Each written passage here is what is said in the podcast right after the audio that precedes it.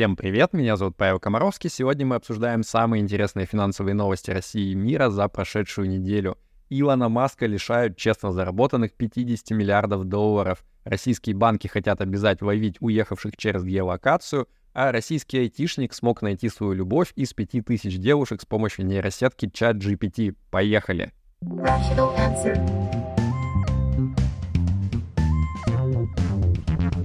Rational answer. Известия где-то раздобыли проект постановления Минфина, согласно которому российские банки хотят заставить следить за геолокацией своих клиентов по данным смартфонов. А, таким образом, хотят отлавливать таких вот тайных иммигрантов, которые уехали из России надолго, но при этом ни в какие госорганы об этом не отметились, а, хотя, ну, вроде как бы и не должны были, потому что по закону, например, о потере налогового резидентства ты как бы не обязан никого уведомлять, никакой ФНС. Так вот, э, сейчас банки спрашивают клиентов о статусе налогового резидентства, обычно вот э, один раз в момент открытия счета, а, ну и э, потом потенциально ежегодно, когда они обновляют свои данные периодически. При этом проверкой базового ответа по умолчанию, что типа я налоговый резидент России, как и все, его, ну, ей никто и не занимается. То есть это такой считается стандартный ответ, поэтому что его проверять? Наоборот, даже если вы признаетесь в утрате налогового резидентства России, то с вас могут э, попросить э, доказать это, то есть типа предоставить, например, э, полный скан паспорта всех страниц с отметками о пересечении границы. У меня такое было, то есть типа ты должен наоборот вот как бы не верить тебе на слово, что ты уже не резидент.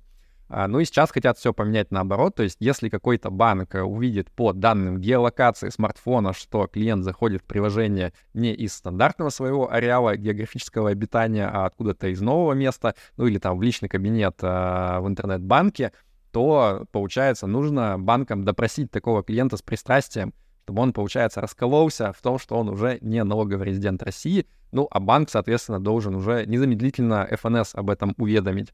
А если же клиент не хочет добровольно признаваться, то банкам э, рекомендуется выгонять смело на мороз таких клиентов, то есть закрывать принудительно э, в одностороннем порядке все счета и все, типа вот прекращать его считать своим клиентом.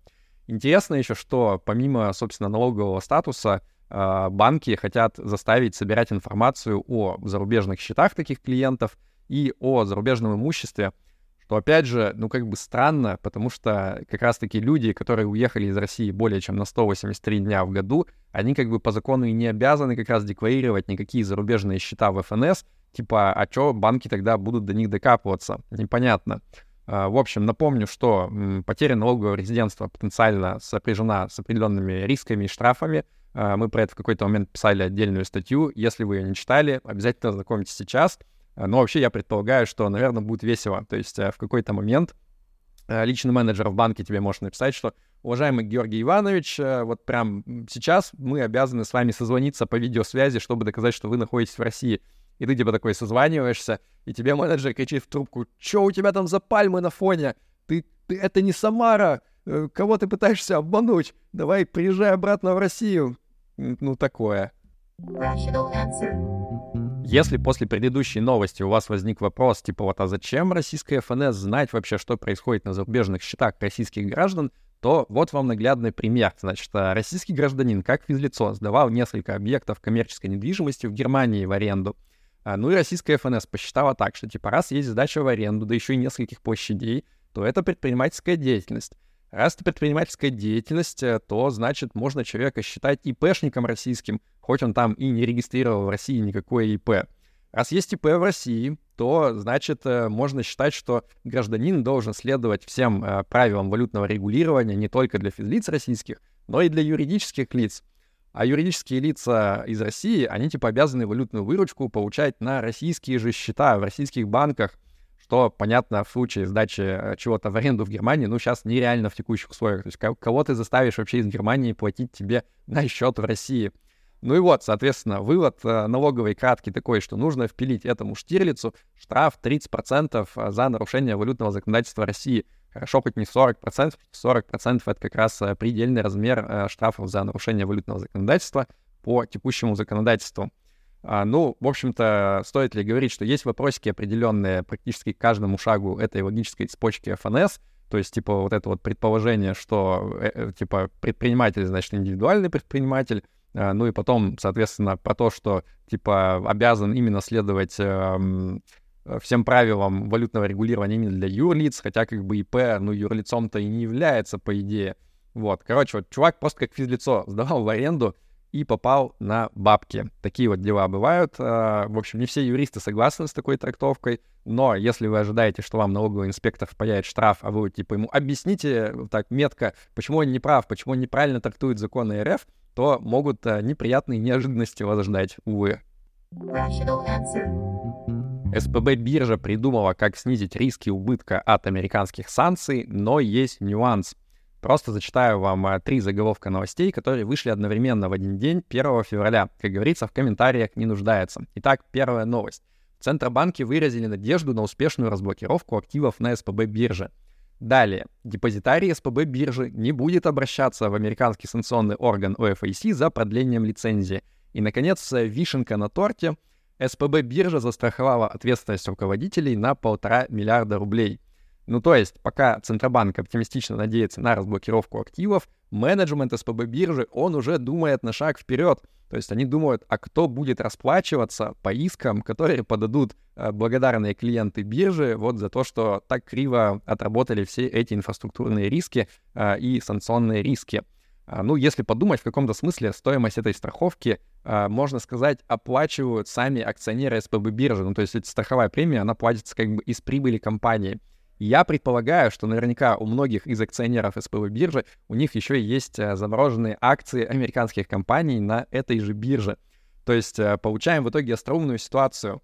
Э, ребята, чьи акции заблокировались на СПБ бирже, они как бы сами оплачивают менеджменту СПБ биржи такую вот индульгенцию, типа вот отпущения грехов за счет страховой по поводу того, что те не смогли за полтора года подготовиться к самому, казалось бы, вообще очевидному риску, ну, типа, что США введет санкции на СПБ биржу. Ну, короче, выглядит это очень интересно, я бы так сказал, как вот в том меме, помните, говорилось, что э, «Слушай, ловко ты это придумал, я сразу и не понял, что к чему». И немного о волчистом подходе в мире санкций. Пишут, что страны Евросоюза вроде как окончательно договорились по поводу того, что конфисковывать прибыль от инвестирования замороженных российских активов — это ок. Но это ладно, как бы давно было понятно, что дело к этому идет, но интересно, что ретроспективной силы это правило иметь не будет. То есть вот те 4,5 миллиарда долларов, которые Евроклир уже успел заработать за 2023 год, они как бы являются его законной добычей, типа вот молодцы, заработали, что я хочу сказать? Прикольный бизнес, хранить чужие деньги, чуть в случае чего э, можно разжиться вот такой вот э, лишней прибылью. Еще на прошлой неделе свою обновленную стратегию внешней политики выпустили швейцарцы. Там местами интересно. Они, значит, жалуются на сильных мира сего, ну там США, Евросоюз, Китай, что те, дескать, в одностороннем порядке пытаются проводить такое вот квази-законодательство, которое де-факто имеет силу для всего мира — а кто, типа, не согласен это законодательство инфорсить, ну, тех, типа, длинной суковатой палкой принуждают это делать. Ну и, соответственно, свое присоединение к санкциям против России э, Швейцария, которая всегда гордилась своей нейтральностью, она обосновывает не какими-то там высокими идеалами, стремлением к хорошему и так далее. Они просто пишут, что типа, блин, да мы если не присоединились, вы бы нас сами же и загнобили бы, всю нашу финансовую систему, всю экономику Швейцарии порушили бы. Что нам оставалось делать в такой ситуации? Такие дела. В Америке беда. Экономика продолжает неистово скакать вперед на своих мощных лапищах. Новые рабочие места все растут и растут. Э, в общем, побивают все э, ожидания аналитиков. Правда, одновременно с этим людей массово почему-то увольняют из тех компаний, но это другая история. И вот Джером Пауэлл, глава ФРС, от этого грустит, потому что ему бы уже хотелось начинать потихоньку снижать процентную ставку, а в таких условиях, когда экономика мощна, рынок труда продолжает расти, ну типа делать это страшновато, а то вдруг инфляция опять начнет расти. Короче, это немного контринтуитивно, но штатовским экономистам-финансистам сейчас хотелось бы, чтобы экономика немного чуть-чуть похуже себя чувствовала. Ну, то есть не так вот, что типа все, как все плохо, ну просто чтобы там деловая активность начала немножко замедляться, чтобы экономика чуть-чуть там зачихала, захворала, но вот чуть-чуть, чтобы не страшно было, не было каких-то рисков больших падений.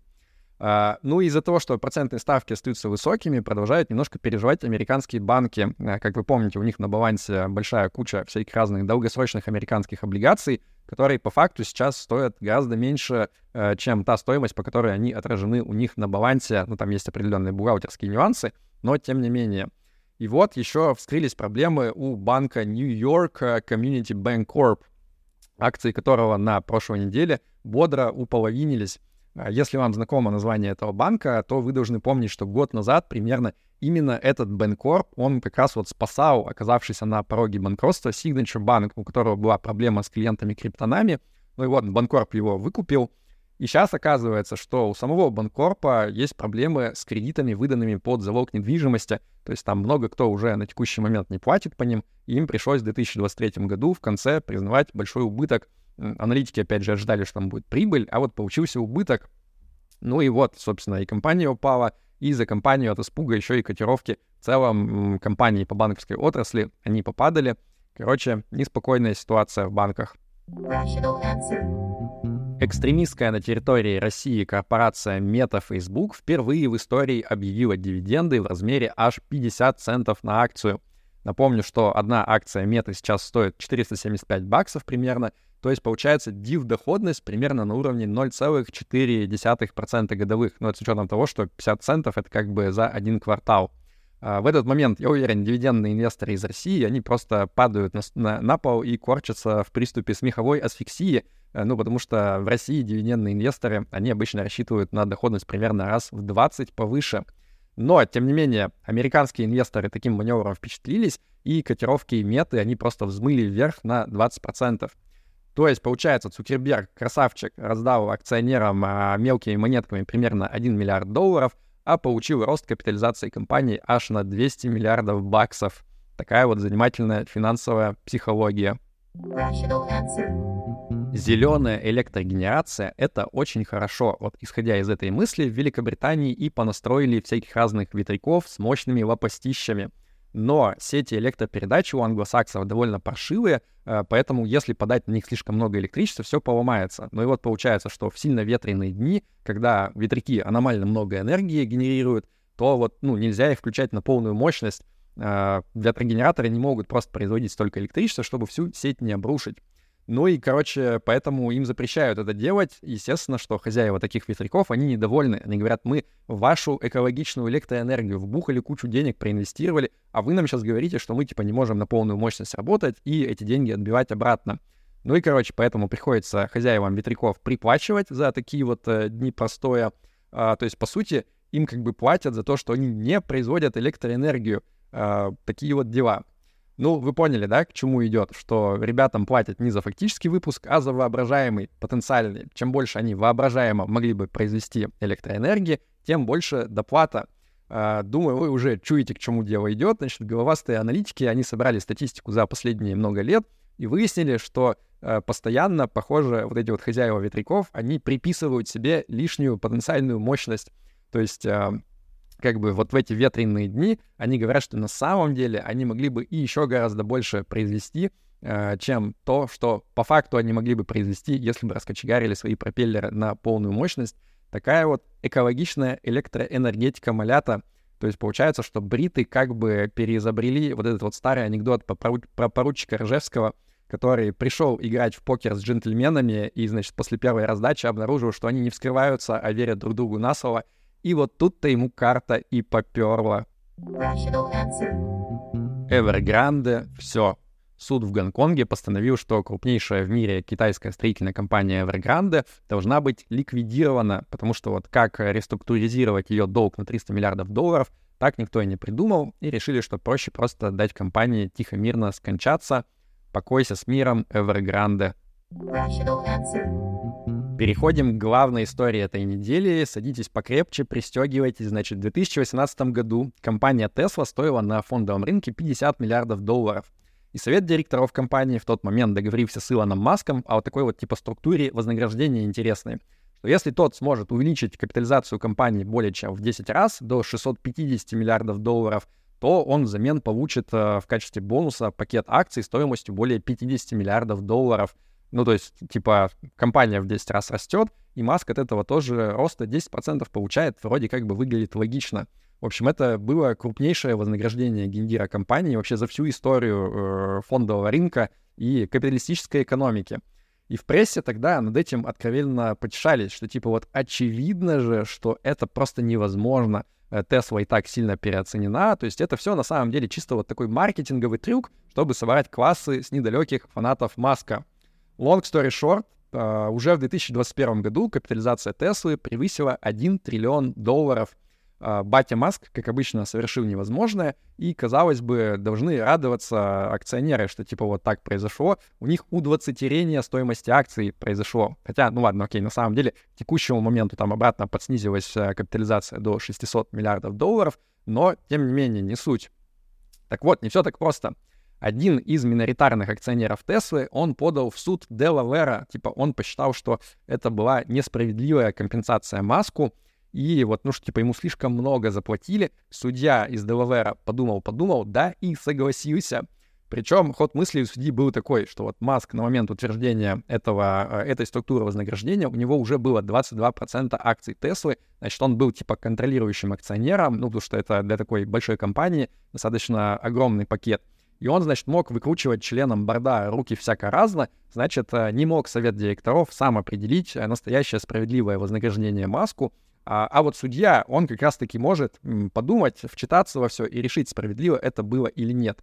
И далее у судьи там совершенно мощный сюжетный твист. Значит, он рассуждает так, что раз у Маска уже был пакет примерно на 20% акций, то от вот этого вот роста капитализации на 1400% он уже и так был достаточно вознагражден ростом э, капитализации его собственных акций. То есть, типа, вот он же стал богаче, нафига ему еще что-то приплачивать дополнительно?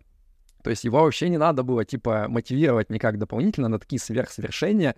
Так что вот э, совет директоров, ты ошибся, э, Илон Маск, шах и мат, возвращай свои мошеннические награбленные 50 миллиардов баксов понятно, что Илон отреагировал на это твитом в стиле типа все, в Делавер больше ни ногой, никогда не регистрируйте э, никакие свои компании в Делавере, это просто какой-то развод. Ну и в целом я его понимаю, то есть ладно бы этот суд был бы в момент, когда они только начали договариваться, а так получается, ну типа чувак э, вручную сделал э, поворот гор, сделал невозможное, а ему уже постфактум говорят, да вот фигня, типа это вообще ничего не стоило на самом деле. Я думаю, что жалко, что я не живу в американском штате Делавэр. Я бы тогда мог э, вернуться к тому чуваку, у которого я 15 лет назад покупал квартиру в Екатеринбурге, и сказать ему, э, слушай, э, ну на самом деле тебе же достаточно было бы того факта, что на твоей жилплощади поселился такой прикольный, классный пацан с популярным блогом, как я, это уже достаточное вознаграждение, поэтому верни ко мне все деньги, уплаченные 15 э, лет назад, несмотря на то, что мы с тобой э, тогда подписали договор, и вроде как все были согласны на момент сделки, было бы прикольно. Ну или вот что еще можно придумать? А, предположим, есть у тебя компания, зарегистрированная в Делавере, и ты, значит, э, всем своим работникам раздаешь по одной акции компании, а 10 лет спустя ты, значит, идешь в суд и говоришь, блин, но ведь были у работников акции — они же выросли в цене, значит, надо всю зарплату, которую 10 лет до этого платила компанию, вернуть обратно в казну, а, ну, потому что, типа, блин, а, рост акций, это и так должно было быть само по себе мотиватором. Зачем еще людям платить-то? В общем, прикольное правосудие в Америке иногда бывает, согласитесь. Может быть, еще Маск сможет это оспорить э, в апелляции. Посмотрим. Будем следить дальше, что там происходит с этой историей. Но есть и хорошие новости для Илона Маска. На прошлой неделе его компания Neuralink заявила о том, что она успешно чипировала первого человека-добровольца. Тот вроде как чувствует себя хорошо, рукопожатие крепкое, может э, двигать силой мысли э, курсор по экрану. Ну окей, ладно, про рукопожатие я, наверное, наврал. Там же как раз идея в том, чтобы парализованным людям помогать всякие разные штуки э, во внешнем мире управлять с помощью силой мысли. Э, девайс решили назвать телепатия, чтобы всем было понятно сразу, о чем идет речь. А, ну, надо сразу оговориться, что тут, типа, Илон, он не пионер, до этого уже делали всякие разные вживления, поэтому это просто вот такой, типа, еще один шаг на пути а, к тому, чтобы сделать какой-то классный, прикольный, удобный прорывной продукт, но сам по себе этот шаг, он прорывным еще, наверное, не является. Но у меня тут вопрос, значит, к делаверскому судье из предыдущей новости, а не кажется ли ему, что вот идея о том, чтобы поссориться на 50 миллиардов с самым богатым человеком в мире — который к тому, к тому же сейчас собирается начать массированно чипировать, э, значит, вставлять чипы в мозги людей, что вот есть какие-то определенные риски в этом плане. Может как будто бы что-то пойти не так. До конца не могу сейчас сразу сформулировать, что, но вот как будто бы риски имеются определенные. И еще одна топ-история прошлой недели. Помните паренька, который год назад очень громко защитил первый в России диплом, написанный с помощью чат GPT. Так вот, он вышел на новый уровень и на прошлой неделе выложил твиттер-тред на 8 миллионов просмотров с заголовком говорящим «Сделал предложение девушке, с которой чат GPT общался за меня год». А суть там в том, что он, значит, изладил такого вот э, нейробота и отправил его в Тиндер, чтобы он за место него свайпал и общался более чем с пятью тысячами всяких разных э, девушек Тиндер-мэтчей. Э, чуть позже он сконцентрировал свое внимание вот на четырех э, девушках-победителях и еще через какое-то время выбрал ее одну, которую э, зовут Карина. Uh, ну и вот, значит, э, следующий год при общении с ней Александр тоже активно юзал чат GPT. Тот за него отвечал, когда у Александра не было времени, uh, анализировал диалоги с девушкой, подсказывал всякие разные там удачные коммуникативные стратегии. Ну и в итоге в какой-то момент сказал, что пора тебе, голубчик, жениться, и даже рассказал, какими конкретно словами нужно об этом завести разговор. А, девушка в итоге согласилась. А, думаю, можно не упоминать, что в интернете произошел массовый просто подрыв пуканов, то есть а, за что там только не критикуют нашего нейро Казанову. Значит, за то, что вот у него было весьма кринжовое предложение руки и сердца, за то, что типа эмоциональный интеллект у него на нуле, а, за экспериментирование на ничего не подозревающих людях. А, ну, девушке, естественно, его тоже невесте, будущей жене досталось от души, что типа вот она ничего не понимает, маленькая, глупенькая, нужно сразу бежать от такого. Что я хочу сказать? Э, вот лично я массовые диагнозы по юзерпику я не поддерживаю, потому что я прекрасно знаю, стоит вообще что угодно написать про свою жизнь в интернете, сразу же выстраивается очередь из каких-то хамоватых э, чуваков, которые тебе вот готовы рассказать, что ты вообще чмо, звать тебя никак, в жизни ты ничего не понимаешь, сейчас мы тебе распишем, почему. И, ну, это достаточно дурацкая динамика, поэтому вот сам факт того, что все беснуются, в этом как бы нет ничего хорошего, на мой взгляд. С другой стороны, могу лишь сказать за себя, что вот если бы я встречался с девушкой год, а потом бы узнал, что типа все это время со мной переписывалась не она, а нейросетка вместо этого, то для меня лично это было бы серьезным оскорблением. Ну, то есть, типа, это же, по сути, обман, потому что ты, когда общаешься с человеком, у тебя все-таки есть э, базовое такое вот имплицитное предположение между всеми людьми, что ты общаешься с живым человеком. Если ты, как бы, это нарушаешь, ну, это вранье получается, да? Но, тем не менее, если самой Карине ок, а ей, судя по всему, ок, потому что у нее ребята из э, издания «Такие дела» взяли такое вот мини-интервью, ну, и она сказала, что, типа, да, я, значит, э, ну, поначалу удивилась, когда он мне признался в итоге, а потом вспомнила, что да, что-то вот он мне в переписке всякие милые комплименты отвешивает, а в жизни, типа, так не общается. Ну, вот сейчас объясняется, почему это так. Вот, но тем не менее, ну, типа, если им обоим норм, удачи, надеюсь, все у них будет хорошо. А, правда, непонятно, что делать с остальными пятью тысячами девушек, которые свое время потратили на общение с чат-ботом, и, ну, не только, типа, время на общение, они еще и периодически приходили на свидания, которые нейросетка назначала, а хозяин этого чат-бота такой, да и ладно, я просто забью болт, что-то у меня там, значит, э, чат GPT одновременно несколько свиданий на одно и то же время назначил, ну и бог с ним, короче, там обойдутся. Вот. Ну, одно можно сказать точно, виральный маркетолог из Александра Жадана вышел просто отличный, то есть вот осталось только начать продавать инфопродукт в стиле а, нейрознакомства и GPT-секс за 6 недель, и просто можно будет деньги грести лопатой. Глядя на такие успехи роботизации, в госуслуги тоже собрались встраивать русскоязычную нейросеть. А, Причем первоначально журналисты истрактовали слова Максута Шадаева, что это будет типа именно чат GPT от OpenAI. Но, понятно, сразу же выяснилось, что нет, имелось в виду не это, что будет какая-то российская именно нейросетка. И вот, премьер Мишустин догонку на Digital форуме заявил, что у российского гигачата от Сбера у него типа внутри правильные скрепы, в отличие от э, бездуховного западного чат GPT. Процитирую его. Значит, в мозгах российского гигачат и западного чат GPT фактически разные картины мира, разное понимание, что такое хорошо и что такое плохо. Ну, из этого дальше делается вывод, что типа нужно нашу экономику на отечественных правильных нейростях строить, и я представил, что вот помните, э, в Рике и Морти была эта серия, где типа они сделали робота, чтобы он резал масло. И вот я представляю, что в России создадут сильный искусственный интеллект, AGI, и он придет и скажет, типа, создатель, в чем смысл моей жизни, в чем мое предназначение? А ему ответят, э, ты должен рассылать электронные повестки через госуслуги. И он такой, фак. И к другим новостям российского интернета. 30 января кто-то умудрился на 4 часа полностью поломать весь российский интернет, всю вот эту вот э, доменную или доменную зону РУ, я уже даже не знаю, как правильно произносить. Айтишники говорят, что всему виной э, проблемы с неким DNS-сек. Э, ну вот, короче, не знаю, может там испытания какие-то проводили по анальному огораживанию всего Рунета или какие-то другие причины. Посмотрим. Rational answer. Управляющие процессом банкротства криптобиржи FTX на прошлой неделе заявили, что получится полностью все всем клиентам вернуть, что им причитается.